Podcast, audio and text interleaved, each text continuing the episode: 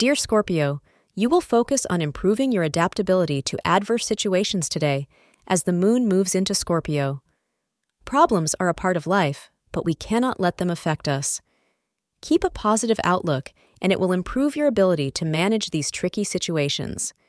Peep within to see how you can best adapt to the problems that come your way and live your life to the fullest, advise astrologers. Wear a shade of blue to attract positivity.